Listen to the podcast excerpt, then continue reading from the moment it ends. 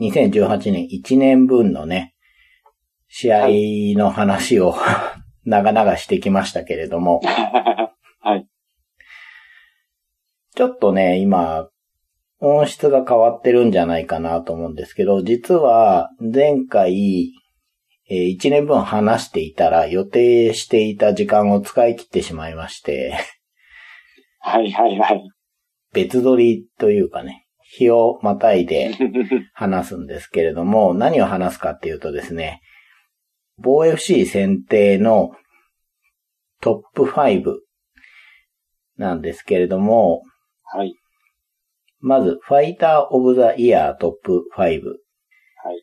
次に、ファイト・オブ・ザ・イヤートップ5。こちらは、まあ良かった試合です。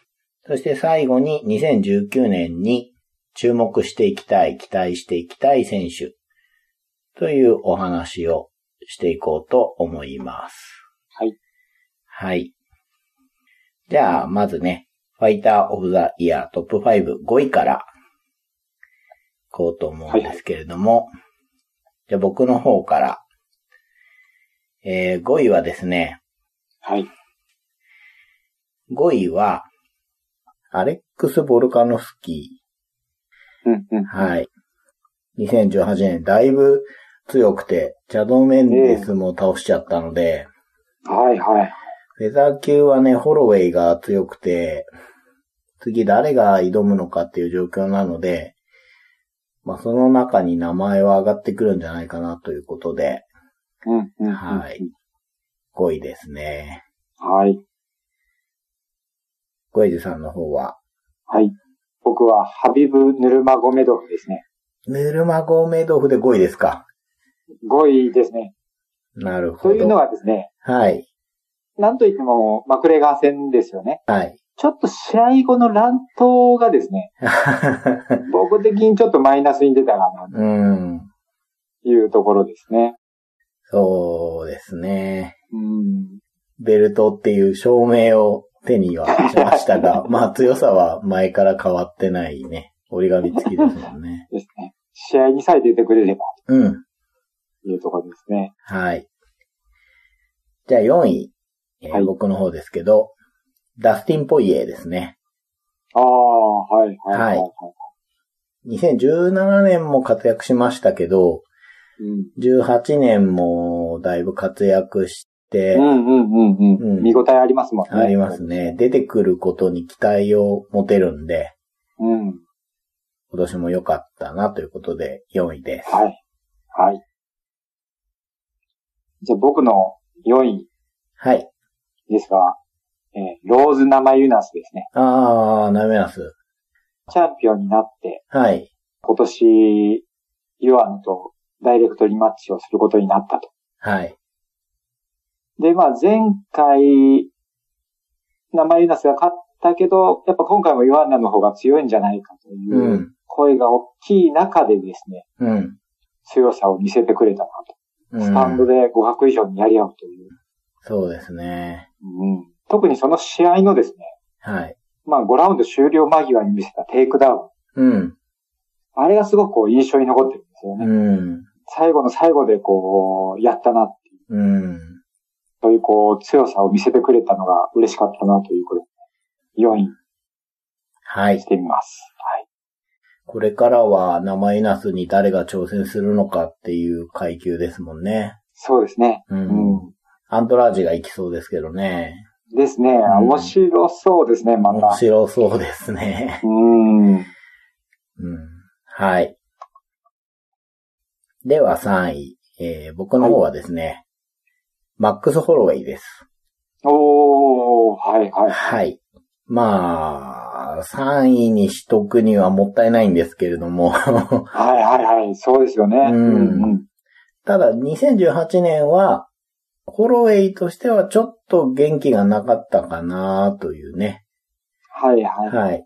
い。ね、通して見たときにっていうことですね。はい。試合内容としてはもう、うん。素晴らしい強さですけどね、本当に。はいはい。うん。ただ、2019年はね、また、2017年、16年の時のように、まあ、試合してくれたらいいなと思うんですよね。はい、はいうはい。ん。説明不要の強さですけれども、3位ですがねクソホロウェイです。えじゃあ僕の方の3位はですね、はい。ヘンリー・セフードですね。あー、セフード。うん。セフード。やっぱりですね、デメトリアス・ジョンソンに勝ったとうん。いうのが大きかったですね。うん。前戦った時に、うん。すごい差を見せつけられたわけじゃないですか。そうですね。膝蹴りで、 そうそうこそうそのう。字に曲がってましたからね。これでもかっていう。うん。それを跳ね返して、やっぱりここまで来たかと。うん。で、相手が DJ ですからね。そうですよね。うん。と、良かったというか、まあ、いいところを見せたなと。で、まあ、フライ級も、うん。まあ、UFC 自体がそうなんですけど、こう、軽い階級がいろいろとこう言われてるじゃないですか。はい。扱いが悪かったりとか、はい。階級がなくなるんじゃないかと。そうですね。まあ、そういった中でですね、頑張っていってほしいな、そうですね。というふうに思ってますね。はい。じゃあ僕の方の2位は、はい。アマンダ・ヌエスです。おー、はいはいはい。はい。なんと言っても2階級制覇。うんそ。してそれ以上に、サイボーグに勝ったっていうね、いやー、それは大きいですよね。大きいですね。う。もうんはい。何年も何年も負けてなくて、しかもほとんど危なげない勝ち方しかしてこなかったサイボーグを1ラウンドの早い時間で3回ダウン取って最終的にはきっちりノックアウトですから、はいは女子格闘技史上最強なんじゃないんですかね、今い。い。や、そうですよね。うんそう言って間違いないと思いまうす。ん。ロンダ・ラウジー倒して、うん。まあ、うミんー。シャ・テイト倒して、うん。シェフチェンコにも勝ってて、うん。で、サイボーグですからね。はい はい。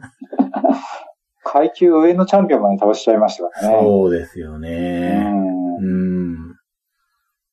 このね、勝ちで、はいまあ、勢いつけて、2019年も試合見せてほしいなと思うんですよね。ただ、うんうん。相手がいないっていうのがね、そうですね。正直ね。うん。はい。でも、非常に今後の活躍楽しみにしてますね、ヌエス。はい。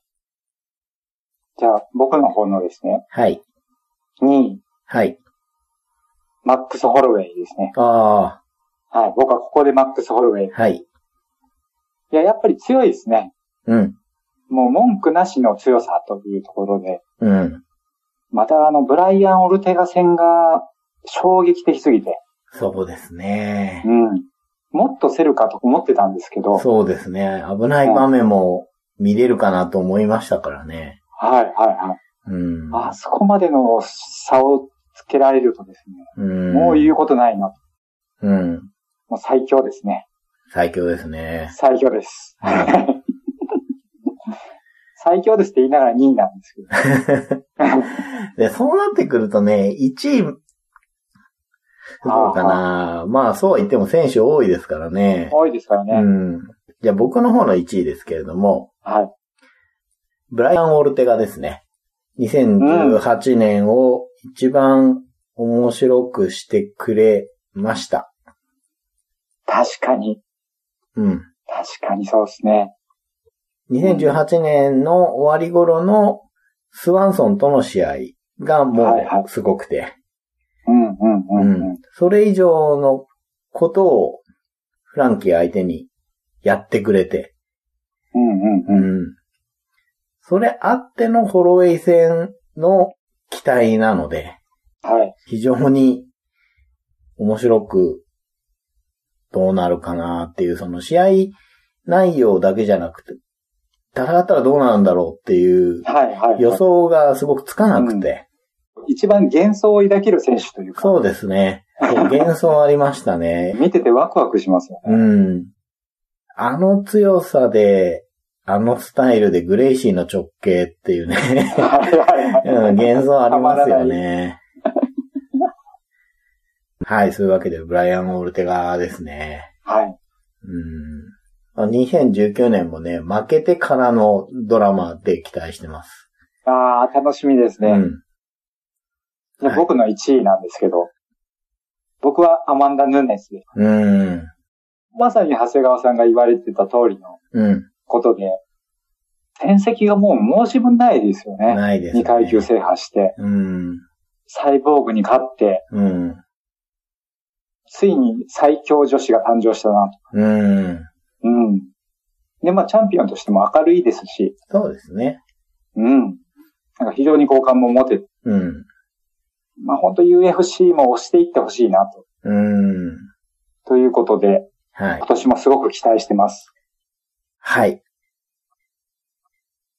えー、じゃあ、続いては、はい。防 FC 選定2018年ファイトオブザイヤートップ5ですね。良かった試合ということで、うん。じゃあ、こちらは、ゴイジさん先行で行ってもらっていいですかね。いきますね。はい。で僕は、えー UFC227 かはい。ら、デミトリアス・ジョンソン対ヘンリー・セフード。はい。やっぱりこう、フライ級の扱いの悪さとか、うん。そういうののある中でタイトルマッチがあって、はい。これまで圧倒的に勝ってきた DJ に対して、うん。セフードが主導権を取らせないというのが、うん。非常に見応えがあって、うん。緊張感もあって、うん。判定も非常にこう難しいとこだったんですけど、はい。セフードと言われてもまあ納得かなと。そうですね。うん、言えるだけのこう試合だったんですね。うん。うん。で、まあ DJ もこの後、こう、新天地に行くようになったじゃないですか。はい。そういう意味でも、こう、一つの転換点になるような試合だったそうですね。確実に天気ではありますよね。んで。うん、うん。うん。第あ本当2代こ王者ですからね。 そう。 デメトリアスが長すぎたんで、いや、本当に。うん。うん。いや、本当、よくここで勝ったなと、うん。うん、思いましたね。はい。なんで僕は5位、DJ 対ヘンリー・セフード。はい。はい。はい。じゃあ僕の方はですね、はい。 UFC229 から、はい。ハビブ・ヌルマゴメドフ対、コナー・マクレガああ、はい、はい、はいー。こはちい。ら5位ですね。試合前のドキドキ、はい。まあ、試合中のドキドキもですね、決着がどうつくのかっていう緊張感は、うん。トップクラスでしたね。一番だったかな。ああ、わかります。やっうん。ぱりコナーに一発があるので、うんうんうん。どこまで行っても安心できないんですよ。はいはいはい。うんヌルマゴメドフのペースっていうのはやっぱりグラウンドに引きずり込んでからですけれども、うんうんラウンドまたげばもう一回立ちから始まるわけじゃないですか。はいそういはうい。意味ではまたコナーのチャンスがやってきてっていうことをね、うん。繰り返していくんだろうなと思って見ていたら、2ラウンド目で、ヌルマゴメドフのパンチが当たって、マクレガーはまあ軽いダウンをするじゃないですか。はい。あそこから余計心配になるんですよね。うんうんうんう。うんん。変に打ち気が出て、うん。カウンターまくれがうまいんで、はい。クライやしないだろうかっていう意味で、その、ヌルマゴメドクのいいとこ出た後でもやっぱり怖いっていうね、わかりますわかります。うん緊張感は相当高かったってことで、は記憶い。いにや、僕残ってもる。、うん。僕もこの試合、はい、まあ、こう見た時のコメントとしてですね、はい。もうずっとドキドキしっぱなしって書いてるんですよ。ういや、ん。ほんとそういう試合でしたよね。ねなんとなくこう、果たし合い感もあってですね。そうですよね。うん。あの緊張感っていうのはなかなか味わえないうん。現在最強の寝技と立ち技の対決でもあったんでねな。う、ん。うんうんうんうん。わかりやすさがすごくあったんで、ああ、そうですね。まあね、うんそこに因縁が盛り付けられて。 まあね、それが最後、試合後に悪い方に、ではしましたけど、はいはい。うん、まあそこも含めて記憶には残りますよね。ああいうことが起きちゃ残うりとますねね。。うんうん。はい。というわけで、5位ですね。はい。はい。えーじゃあ僕の4位、はい。えー UFC230、はい。ホナウド・ジャカレー対クリス・ワイドマンですう。ーん。で僕もこの感じの試合が大好きで、うん。というのがですね、まあ、ジャカレイも、ずっとトップランカーではあったんですけども、なかなか王座戦までたどり着けないし、はい。で、ワイドマンも元王者なんだけど、ちょっと調子崩してきてるじゃないですか。うん。そういうこう、決して勢いがある選手ではないという、こう、中堅どころの選手ですね。うん。もう意地を見せつけ合ったっていう。うん。そのシチュエーションだけでもう熱くなるんですよね。そうですね。うん。まあ、ジャカレも、もう今年で39歳になるんでですね。はい。そこですまよあ、ね。だいぶこうね、その選手としての寿命もですね、はい。見えてきてるのかなというところはあるんですけど、ただもうこの試合ではもう相手を倒しに行く姿勢をもう全面に出してですね、うん。見せてたんで、もう本当胸が熱くなりましたね。うん。まあもう一回ですね、王座目指して頑張っていってほしいなとうん。いうふうに思ってます。得ですね。はい。うん。はい。じゃあ、僕の方の4位はですね、はい。 UFC231 から、マックス・ホロウェイ対ブライアン・オルテガーですね。ああ、はいははいいはいはい。これはファイター・オブ・ザ・イヤーの方でも出ている二人なので、うん。まあ多く語ることもないんですけれども、まあとにかくどうなるかわからないうん。という期待のもと始まったら、ホロウェイこんなに強いのかという結果で終わるというね。うん。で、27歳かな。同じ年齢の対決なんですよね、確かね。うん。うんで二人とも若いっていうね、これからがある二人で、うんなのに現時点でこんな強いのかっていう ね。そういう驚きもあるし、うんはいまあ、とにかく良かったですね。今見れる試合の中でも素晴らしいものだったんじゃないかなと思いますね。そうですよね。はいうんうんうんじゃあ、えー僕の方の3位なんですけども、はい。えー UFC オンフォックス29から、うん。ダスティン・ポイエ対ジャスティン・ゲージ。はい。いや、これはもう文句ないぐらい、もう見てて熱くなる激しい打ち合い。そうですね。うん、とにかくこう息をつかせないし、はい。で、まあ当時そのライト級の5位と6位という、まあランキング注意の選手がですね、ああ。もう意地を見せるような試合をしてくれたというのはうん。非常に楽しかったですね。うん。これはあれですよね。期待通りってやつですよね。 そうそうそうなんです。そうなんですやってほしいことを本当やってくれたっていう。うん、ゲージは本当に試合が滑らないという か。まあ負けてはいるじゃないですか、この試合も、はいはいはい。だけど、じゃあ、あいつとやったらどうなる、こいつとやったらどうなるっていうね、負けても、他の選手との試合が見たいです見たいでよすね。負けててもこう、何かやってくれるんじゃないかっていうう。ん、期待感はずっとありますからね。うん。うん。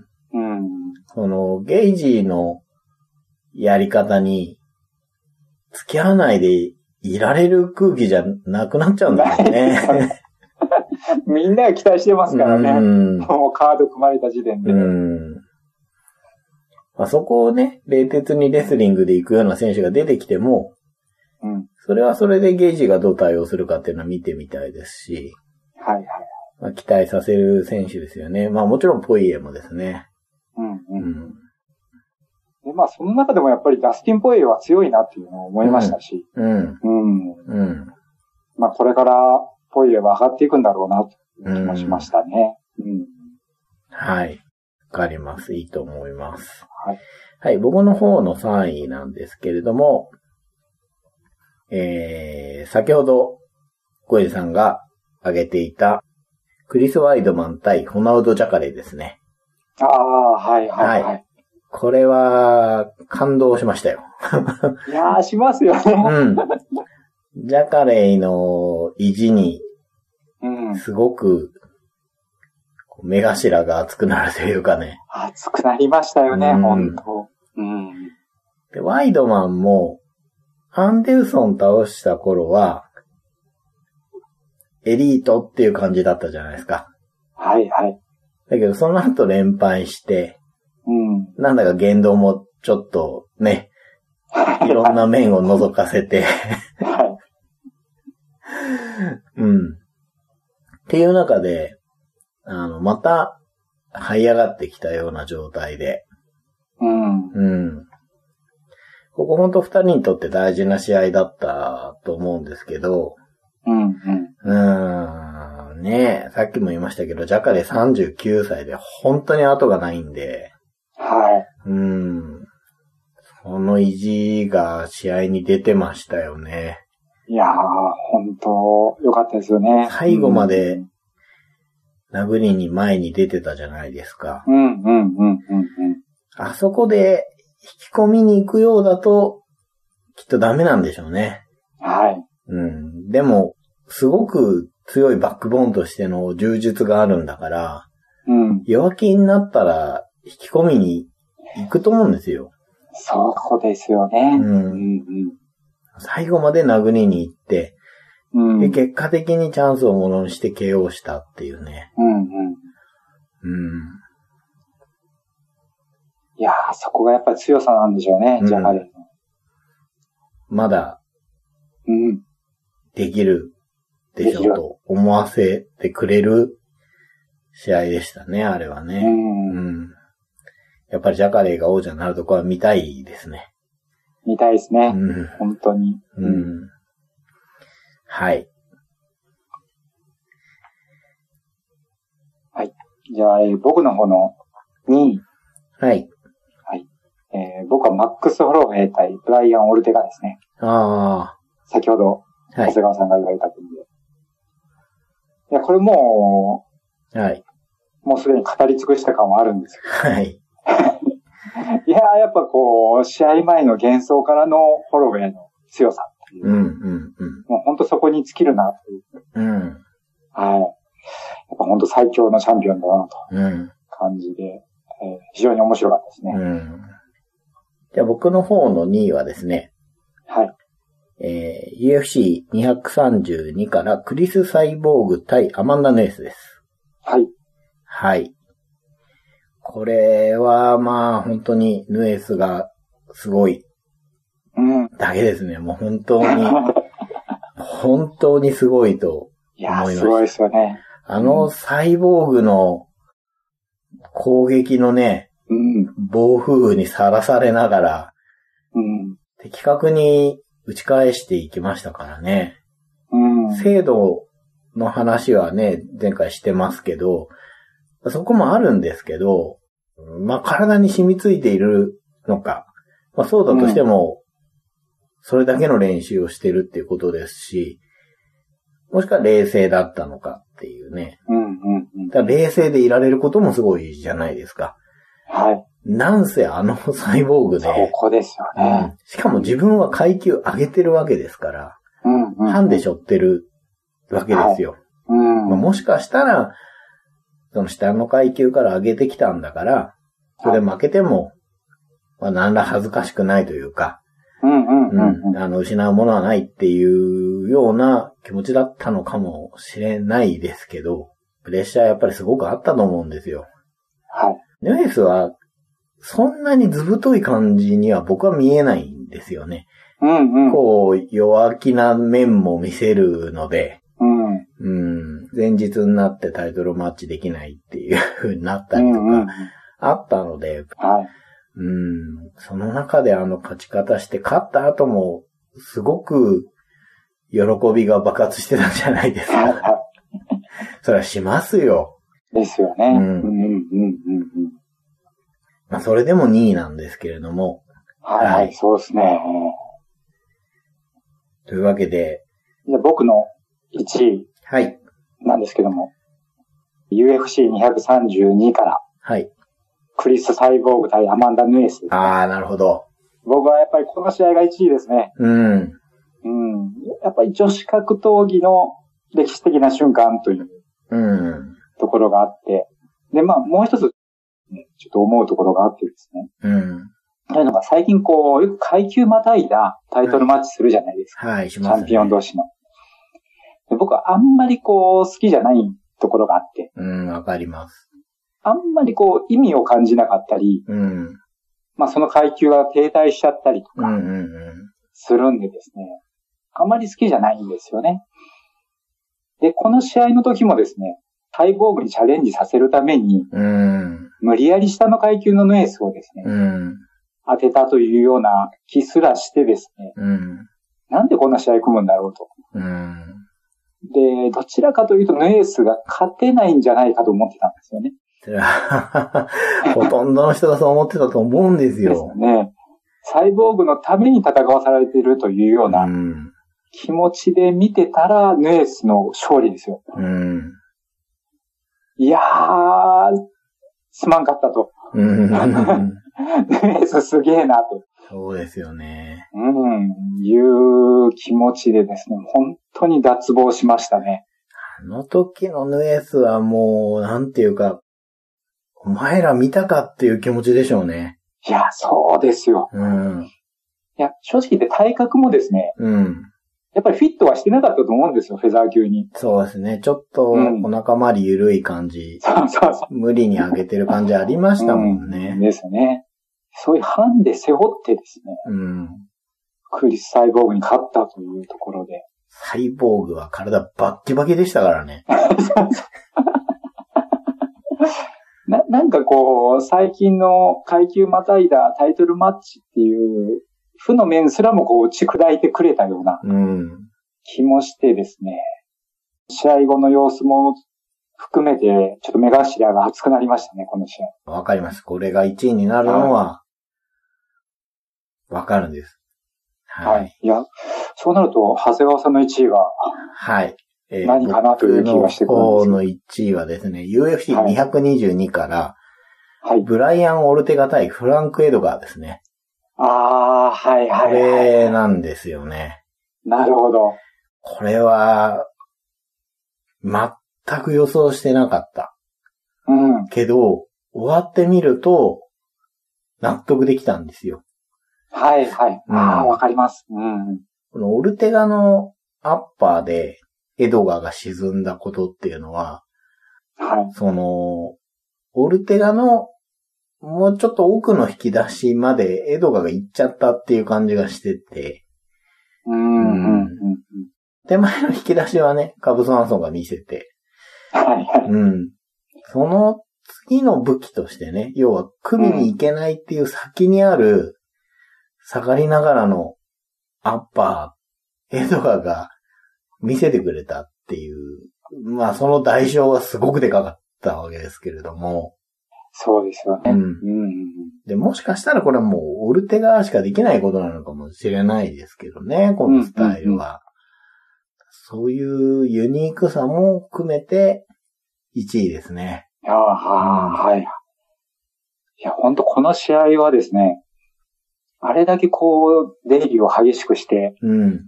相手につかませないエドがうん。入りきらないっていう、そうですよね。それに戦慄しましたね。あの、エドガーのスタイルは、はい。まあもう、二昔前になうん。るかなとは思うんですけれども、うんうん。ただ、新しくフランキーが見せたスタイルじゃないですか。ええええええ。うん。でも、まだまだ全然通用してるわけですよね。うん。だから、フランキーは上位ランカーなわけで。ただ、それとはね、全然違うスタイルで、しかも充実っていうものを真ん中に置いて、うん。オルテガが勝つっていうね。こうのん。うん。 MMA としての面白さですね。最新家系ですよね。そうなんですよ。う。うんん。いや、でもそれがね本当、それでもこのオルテガが勝てなかったってところはまた面白いですね。ですよね。うん。はい。というわけで1位はブライアン・モルカはナ対フランク・エドガーでした。うん、なるほど。はい。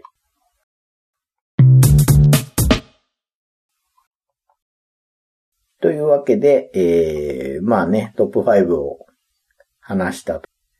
あ、ちなみに仙外とかありましたああ、僕、仙外はですね、もしあったら、そうそちゃおうかう、ちょなっ。と今思ったんですけど、はい。二人で話してて、うん。ダニエル・コーミー出てきてないなと思って。うん。ある意味、カラーですよね。そうですね。まあ、それは僕らのってことですよね。はい、そうです。そうですうん、確かに孔明の名前出なかった。じゃあ、19年の気になる選手に行く前に、はい。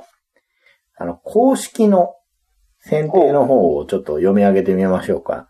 はい、はい。うん。えーとですね。どれが公式だこれか。はい。えー UFC 公式、ファイターオブザイヤートップ5はですね、5位、バレンティーナ・シェフチェンコ、4位、ヘンリー・セフード、3位、ハビブ・ヌルマゴメドフ、2位、アマンダ・ヌエス、1位、ダニエル・コーミエ。なるほど。まあヘビー級と、ライトヘビーの2冠ですからね。そうなんですよね。うんまあ確かにまあ、ある意味、人類最強ですよね。うん。うん。ははい。ちなみに、6位から下ですけれども、い、はい。えーアンソニー・スミス、イズラエル・アデサニャ、ホナウド・ジャカレー、えーポイエー、アンダーソン、チアゴ・サントスっていう感じで続いていくみたいですね。なるほど。はい、はいはい。そして、ファイト・オブ・ザ・イヤートップ5の方はですね、はい。 5位、トニー・ファーガソン対アンソニー・ペティス。4位、マックス・ホロウェイ対ブライアン・オルテガ。3位、ヤイール・ロドリゲス対ジョン・チャンソン。2位、ダスティン・ポイエ対ジャスティン・ゲイジー。1位、ロバート・ウィテカー対ヨエル・ロメロ。ああ、なるほど。うん。まあまあまうあ、んこれもわかりますよ。 はうん、確かにそうです、これはね。い。うんうん。そして、6位に、ジャカレー対ワイドマン入ってたり、あ、なるほどね。うん。あと面白いところで9位にですね、えーダビド・マゴメド・シャリポ対カイル・ボクニアックっていうあの、えー何でしたっけハムストリング式の足感の、 あれも入ってますね。ううんん。うん。はい。そして、防衛不振の方では話していないベストもいくつかありまして、まず、ベストノックアウトトップ5。はい。えー5位がエリゼウ・ザレスキード・スタントス対シン・ストリックランド。ここれはザレスキーの後ろ回し蹴りがストリックランドの側頭部にガスンと当たってっう。ほうていほう。うような試合でしたね。うんうん。 4位がアマンダ・ヌエス対クリス・サイボーグ。ああ、はい。はい。これは左クロスで KO ですね。3位がリョウと町田対ビクト・ベフォート。うん。これは左の前蹴り。まあ実に両トらしらしいい。勝ち方ですね。そして2位がブライアン・オルテガ対フランキー・エドガー。フランク・エドガーですね。これはまあ下がりながらのアッパーでしたね。そして1位はヤイル・ロドリゲス対ジョン・チャンソン。うん。これはね、なんと言っていいかわからない。エルボーなんそうですねなんですかね。なんか、いい名前がつけばいいんですけど ね。うーん、なん。だから、初めの一歩って漫画で、はい。見えない角度から、オーバーハンドのパンチを入れる選手っていうのが いましほて、う。はい。ドラゴンフィッシュブローって言うんですよね。ほうほうほうう。ん。それはまあ上から被せるんですけど、こっちは下からすくい上げるんで、それの逆だから、はい。プロレスっぽく言うとリバースになるわけですよね。はいはいはい。だから、リバースドラゴンフィッシュエルボーとかじゃないですか、ね。かっこいい ですね。かっこいいですよね。いいな、リバースっていいな。ね。 奥の手感ありますよね。あの、リはいバースクと。う裏から来たか、みたいな。そうそうそう。うーん、でもね、こういう話をはい。好きな人たちはうん、多分してると思うんですよ。はいはあれ、名前つけようぜってね。そんな決まり手でしたからね。これは1位になるのも納得ですね。じゃあ、えーサブミッションのトップはっていうことなんですけれども、い。はい。えー5位にですね、チャールズ・オリベイラ対クリストス・ジアゴスのリアネキッドチョークが入ってまして、うんまあ、これ。前も話しましたけど、オリベイラが UFC 最多一本勝ちになったっていうことでね、はい。 5位に入ってるんですけれども、4位がですね、アレクセイ・オレイニク対ジュリオール・アルビニのエゼギエル・チョークですね。ああ、来た。 はい。まあ、ここら辺が入ってますね。まあ、こうやって見ると、まあ、我々と公式は結構違うなというね、ことなんですけれども、そうですね。うーんじゃあ、VFC 選定の方に戻って、はい。え2019年気になる選手、はい。話していこうかなと思うんですけれども、じゃあ僕の方から、あ、はい。えーまずですね、ジョニー・ウォーカーですね。はいうはい。ん。UFN140 でデビューしてきて、うん。 196センチの長身のモヒカンで、はいはい。ブラジル生まれイギリス育ち。はい。 MMA 戦績14勝3敗で、KO11 回、は一い。本勝ち2回、判定1回だけっていうね。うん。う。うんん。ネタ的にも、実力的にも、ぎっしり詰まってるなということで。はい申し分なしです。そうですね。ジョニー・ウォーカーいいですね。あとは、ダビッド・マゴメド・シャリポフですね。はい。元 ACB フェザー級王者で、ヒカルド・アルメイダンとこの選手なんですよね。うん。うん。うんで、まだ28歳で、回転系の寝技と、違う、回転系の打撃と、あしっかり一本取れる寝技を合わせ持ってて、今 UFC5 連勝中なんで、はいこれはは。いまあ期待しますよね。うんあと、アレキサンダー・ボルコフですね。ヘビー級で、身長201センチ。で、ベラトールのヘビー級王者だったみたいですね。うん。うん。で、かなり試合もやってて、36戦してるんですよね。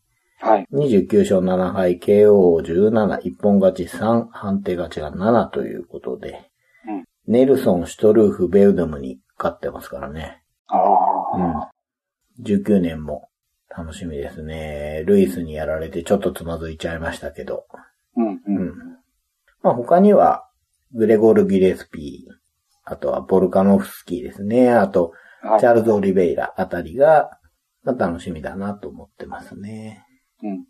はい。小池さんの方はどうですかね。はい。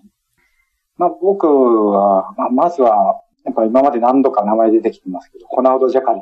うん、うん、うん。ううんん。まあちょっとこう、先があまりないという、ないだろうというところそうがですね。あるので、はい。まあやっぱり注目しておきたいなうん。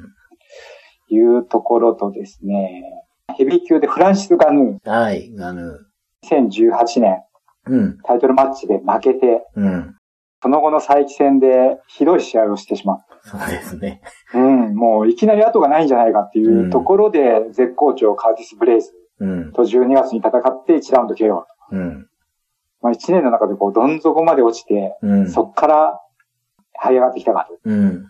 というところでですね、うんまあこの這い上がった強さというのをですね、また2019年見せてほしいなと、そうですね。うん、思いますね。あとは女子ストロー級でマッケンジー・ダーン。ああ、マッケンジーだ。まあ、あの格闘技自体、総格闘技自体、は7戦無敗、アブダビコンバット優勝、い。うん、世界柔術主権優勝うん、という数々のタイトルホルダーなんですけども、UFC で2勝うん。しつつも、まあ1試合目があまりパッとしない判定勝ち、うん。で、次は体重オーバうん。うん。ー。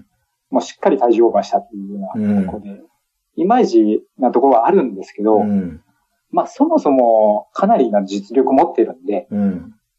まあ総格闘技にもガチッと馴染んだ時のこう爆発力みたいなのがですうね、ん。うん。今後見れるんじゃないかなと思って。本腰入れてほしい実績を持ってますよね。うん。ちょっと期待してたいなと。そうですあね。とはですね、イスラエル・アデサニア。うん。アデサニアはわかりますうね。ん。ですね。まあ、15戦無敗。手足も長いし、スラッとしてて、うん。どこかアンデルソン・シューバーを彷彿とさせるようなところもあって、非常に花もあるな。うん。うん。う。うんん。あとは、あーですね。あの、パウロ・ボハチーニャ。あ、はい。はい。はい。頑張ってほしいなと思ってます。はい。そんなとこですかね。はい。このぐらいですね。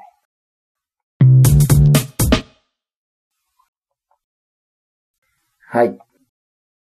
まあそんなわけで、我々二人のファイターオブザイヤートップ5、そんな結果なんですけども、今回はですね、僕ら二人だけのトップ5ではなくてですね、ほう。 MMA 勝敗予想分析ブログ、うん。パウンドアウトのなおさんからトップ3までなんですけれども、はいはい。はい。良かった選手、期待する選手、教えてもらえませんかねっていうことで、メールで教えていただきましたので、あ、楽しみですね。はい。読み上げていこうかなと思います。はい。えー、だから、パウンドアウト選定ですね。はいはい。はい。えーファイターオブザイヤートップ3ですけれども、3位、ハビブ・ヌル・バゴメドフ。コメントもいただいてまして、休みすぎですが、指導すれば勝てる選手。2018年は比較的よく戦っていました。マクレガー撃破の時も圧倒的でした。ということで、うんはい。そして2位が、マックス・ホロウェイ。はいはい。当分敵がいなさすぎです。20歳で UFC デビューして、21歳での負けが最後の負け。以来、すべて圧勝というホロウェイのキャリアを見たら、当然。ことですね。文句なしの強さですね。 そっか、21で負けたっきりなんですね。すごいですね。はい。そして1位なんですけれども、ヘンリー・セフード。ああ、はい。えーあの DJ に勝ったということが過小評価されすぎです。ヌルーマゴメドフ、コーミエやホロウェイがフライ級になったとしても、絶対に DJ には勝てなかったと思います。ああ、はいはとい。いうコメントですね。うんうん。まあ、その DJ に勝ったんだから、セフードすごいっていうね。う。うんん。ナオさんは DJ を神様って呼ぶんですけれども、はい。 MMA 心なんでしょうね。まあでも、な納得ですけどね。本納得ですよ。当に神がかってましたから。うはん。まあその神様にセフード勝ったということで、い。うん。英雄ということですね、セフードはね。神を倒した英そう雄でですすよね。ね。なるほど。ううんん。オリンピックでメダルも取ってますし、はいはい。うん。セフード1位、まあ、そうでしょうね。そうですね。うん。まあ、文句なしですね。はい。うんうん。そして時点なんですけれども、はい。アマンダ・ヌエス、女子史上最強を証明。うん。ダニエル・コーミエ、2階級同時制覇。うんうんうんカマル・ウスマン、2019年はもっとやばい。ああ、はい。はい。まあ、ウスマン、そうですね。う。うんん。そして、ファイト・オブ・ザ・イヤートップ3ですけれども、はい。まず3位が UFC231 からマックス・ホロウェイ対ブライアン・オルテガうん。ですうんうんね。 UFC 史上サイトヒット数の試合。ああ、はい まあこれは、オルテが食らってるっていうことですけれど も。普通殴るほどボルテージが下がるものですが、ホロウェイはずっとハイテンションで敵を殴っていられるんですね。オルテガの打たれ強さありきですが、ホロウェイは鬼でした。ということで。 はい。はい。なるほど。うーん、まあ確かやっにぱ、ああいうふうに殴り続けられるっていうのもやっぱりすごいんですね。そうなんでしょうね。まあ確かうに、ん。まあ下がるか、まあ逆に上がりすぎるとかね。うんうんうんうん。まあ、そこの部分では確かに機械みたいでしたもんね。まあそうですね。うんコツコツコツコツずそうーっと当ててるっていう。ずっと人を殴るマシーンでしたからね。ハワイさんのね。うん。はい。そして2位がですね、UFA の139、ヤイール・ロドリゲス対ジョン・チャンソン。ああ、はいはいはい。はい。こちらも激闘であり、そして UFC 史上に残る逆転劇。勝っている方が敵を追って、負けている方が残り1秒で見たこともないトリッキーな KO を見せるあたり、信じられません。うん。まあね、本当に。ねえ、あれは見れてラッキーでしたね。いや、そうですね。本当うん。あれそうそう見れるもんじゃないですうね。ん、あれはもう会場で見れた人が羨ましいタイプの試合ですよね。うん。ですね。ん羨ましい。うん、今喋りながらさっき自分で付けた名前思い出そうとしてたんですけど、思い出せまいせやんで。すね。リバースドラゴンフィッシュ、エルボー。うん。はい。そして1位がですね、UFC225 ロバート・ビテカー対ヨエル・ロメロ。ああ、はい。ね。MMA 史上に残る激闘、最高の技術と喧嘩のミックスファイトという印象でした。うん最後は気持ちの勝負だという月並みな言葉を UFC のタイトルマッチで体現してくれるとは思いませんでした。ああ、はいはいはですね。い。いや、タイトルマッチであの試合っていうところですよね。うん。うん。これ本当そうで、UFC って、まあ、ピラミッドの頂点だと思うんですよ。なんだかんだね。でもそこはやっぱり揺るぎないところかなと思うんですけど、だからそうなってくると、もう上の方にいる選手はみんな技術があるわけですよね。はい。すべてをできて、その中で他人より秀でてる部分を持ってて、うんうっん。ていう二人がタイトルマッチしてて、それを超えて、結局のところ、気持ちだっていうね。うん はうーん。いいや、でも本当こう、格闘技見てて、はい。やっぱりそういうレベルの高い技術の先にある気持ちを見たいっていうところありますよあね。りま。すよ。あります。うんそれは。そこを見るために見てるところもありますもんうね。ん。うん。なおさんおっしゃるように、あの最高の技術の果てにそこが出てくるじゃないです か。はいはいはい。うん。あの、僕らがね、すごかったと何度も言っている、サイボーグ対ヌエスとか、うん。ああいう試合の先にあるあのヌエスの歓喜ですよね。はいはいはいはうんい。オルテガ対フランキー、結果があって、その2週間後にフランキーが試合に出てきちゃうとこですよね。はいはい。そこそこ、そういうとこですよね。うん本当。そういうのがね、やっぱ面白いから。まあ、この1位、そしてこのコメント、いちいち納得だなといういねや。、本当そうです。んうん。はい、そして時点がですね、うんドナルド・セラーニ対ヤンシー・メデイロス。ああ、はいはい。セラーニ死なずの激闘。うん。で、ジョゼ・アルド対ジェレミー・スティーブンス。うん、うん、うんはい。アルド復活のドラマ。うん。そうですね。これもさっき言ったようなね。すべてを手に入れていたアルドが、はい。うん。一発のカウンターで沈んで、うん。いろんなことを言われて、本人も迷走して、うん。それでも、ねえ、マクレガーとホロウェイ以外にはやられてないわけで、うん、うん、うん、うん。その中で、タイトルもかかってない試合を久しぶりにやってね、うん、うん。まあ、勝って、うん、うん。もう、アルドの感情が爆発するっていうね。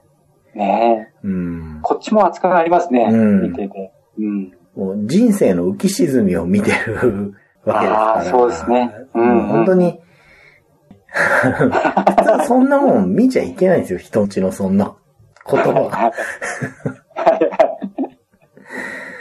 うん。だから、アルドもいろいろ言われましたけど、そら、そうでしょって人間だもの、あのね、あのうん。本当に君臨してた時代から、い一や気そにうです転よ落するんだもん、そら、うん。おかしくもなるよっていうね。ですよね。うんパンチ一発ですもんうね。ん。うん。はい。そして、なおさんのうん。パウンドアウト選定の2019年気になる選手ですけれども、えまず、ピョートル・ヤン。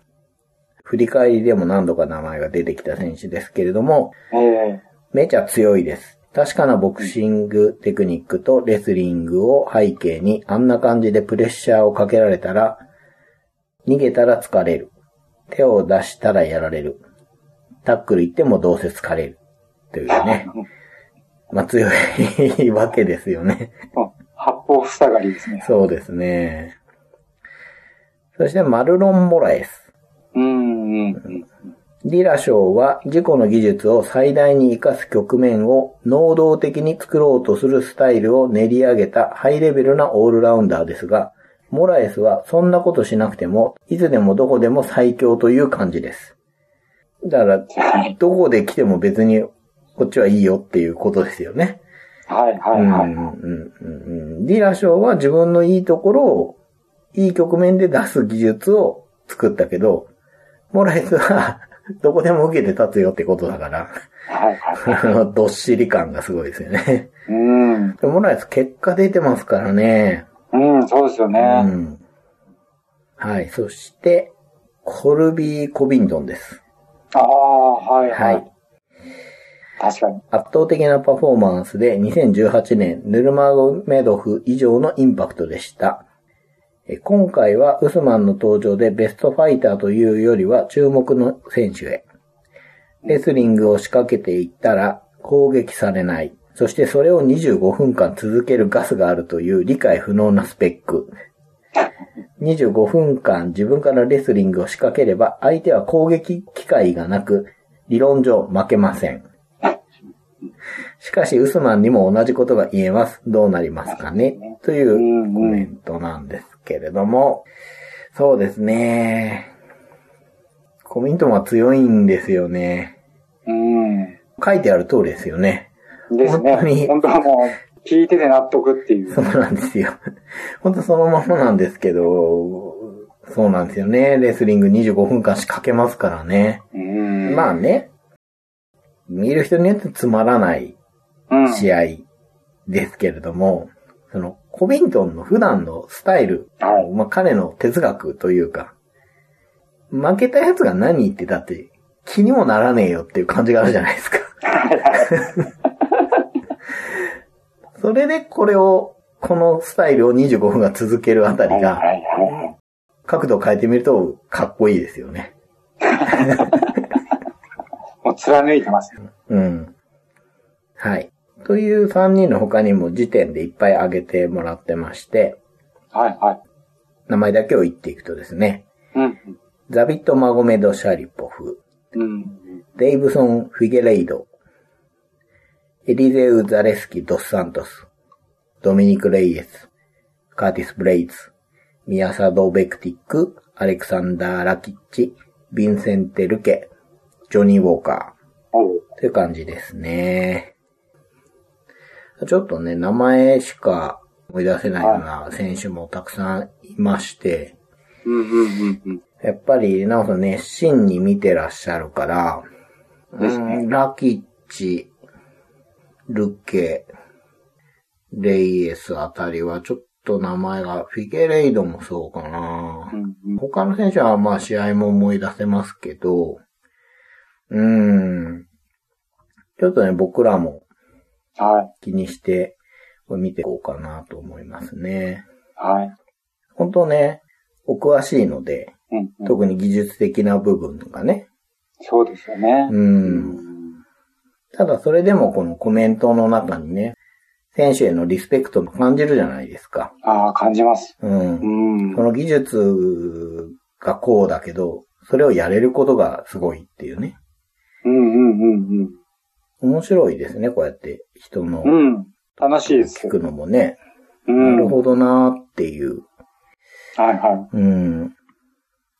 はい。どうも、なおさんありがとうございました。ありがとうございました。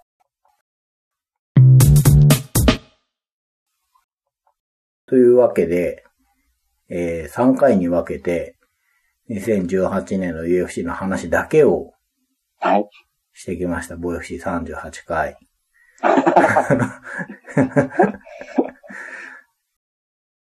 いやー、時間かかりましたね。やっぱ1年分かかりましたねだから。うんいや、一年間振り返りましたね。本ね当。うん。え2019年は3回ぐらいに分けれたらいいなと思うんですよね。ですね。 4ヶ月に1回ぐらい、今回のようなね、はスタイルでざーっと読んで、はいはい。うん、振り返るぐらいならまだね、 もうちょっと収まりがいいんじゃないかなと思うんで、やっぱり一気に行くとなるとですね。うん。うん。ね、やっぱ数も多くなるし、僕らの記憶もちょっとあやふやにね、はいは。どうしてもないるそこんです、でそ、こです。はい。うん。まあ、2019年もね、新しい選手出てきそうですよね。うんうんううん。ん。本当 UFC は出てきますよね。ですね。本当毎年思いま すね。こんな強い選手が出てくるんだな。うん。もういないだろうと思うんですけど ね。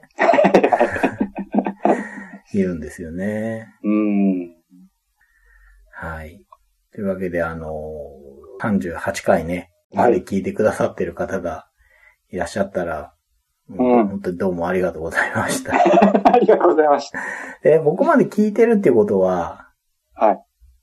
もし UFC 見てないとしたら、はい。結構興味あるじゃないんですかね。そうですよね。うん。み見たらいいんじゃないですかね。ここまで聞かせといて言う 話ではないんですけど。まあ、ワオワオで見れるようにまたなりましたから。ええ。はい。いや、本当入り口が入りやすくなってよかったですよね。かったですね。うんう。ん。ですので、ぜひ。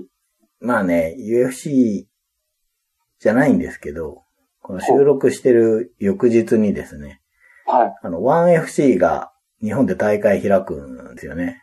ええ。で、デメトリアス・ジョンソン出ますし、来ますよね。うん。でね、場所も両国国技館なんですけど、ほうほう。行ったことないんですよね、僕ね。ああ、そうなんですか。はい。これ行った方がいいんじゃないかなと思って。いや、そう思います。うん。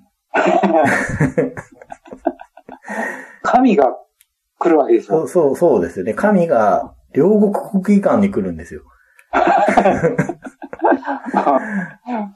舞台は揃いましたよ。ねえ。うんうんううん。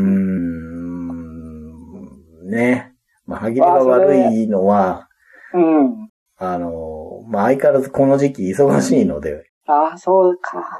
そうなんです。 3月31日ですもんね。そうなんですよね。うあのん。また来年も絶対やる保証がないんで、ですよね。うん、ですよね。これ行きたいなという、うん、まあ行ったかどうかは、またね、UFC のお話をするときにはい。話せたらなと思いますので。そうですね。まあな、何よりも、やっぱり生でデメトリアスをいや、そうですよ。うん。見てみたい。まあ、キット選手とね、戦ってたので、はい埼玉でね。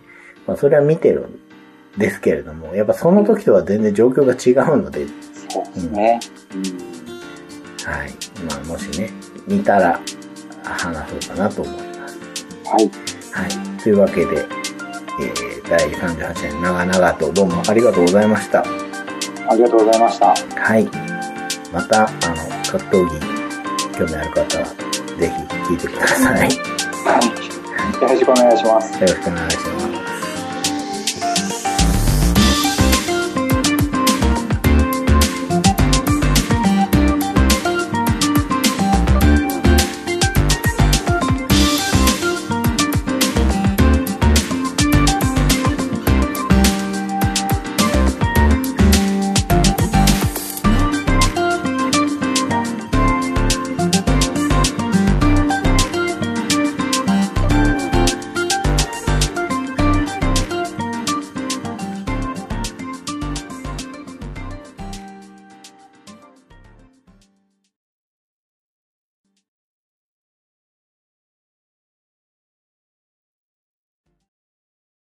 4ラウンド0分33秒、KO、ローキックのカウンターに合わせた左。これは。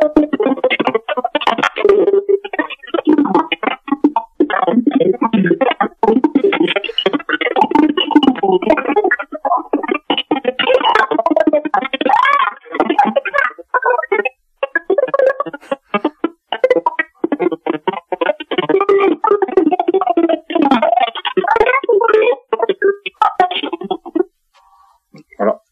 今なんすかね。あ、もしもし聞こえてますあ、聞こえてます。なんか今全然聞こえてなかったです、僕。あ、本当ですかなんか混戦みたいなのがあって。あ、本当ですかあ、全然全然こっちは聞こえてなかったですね。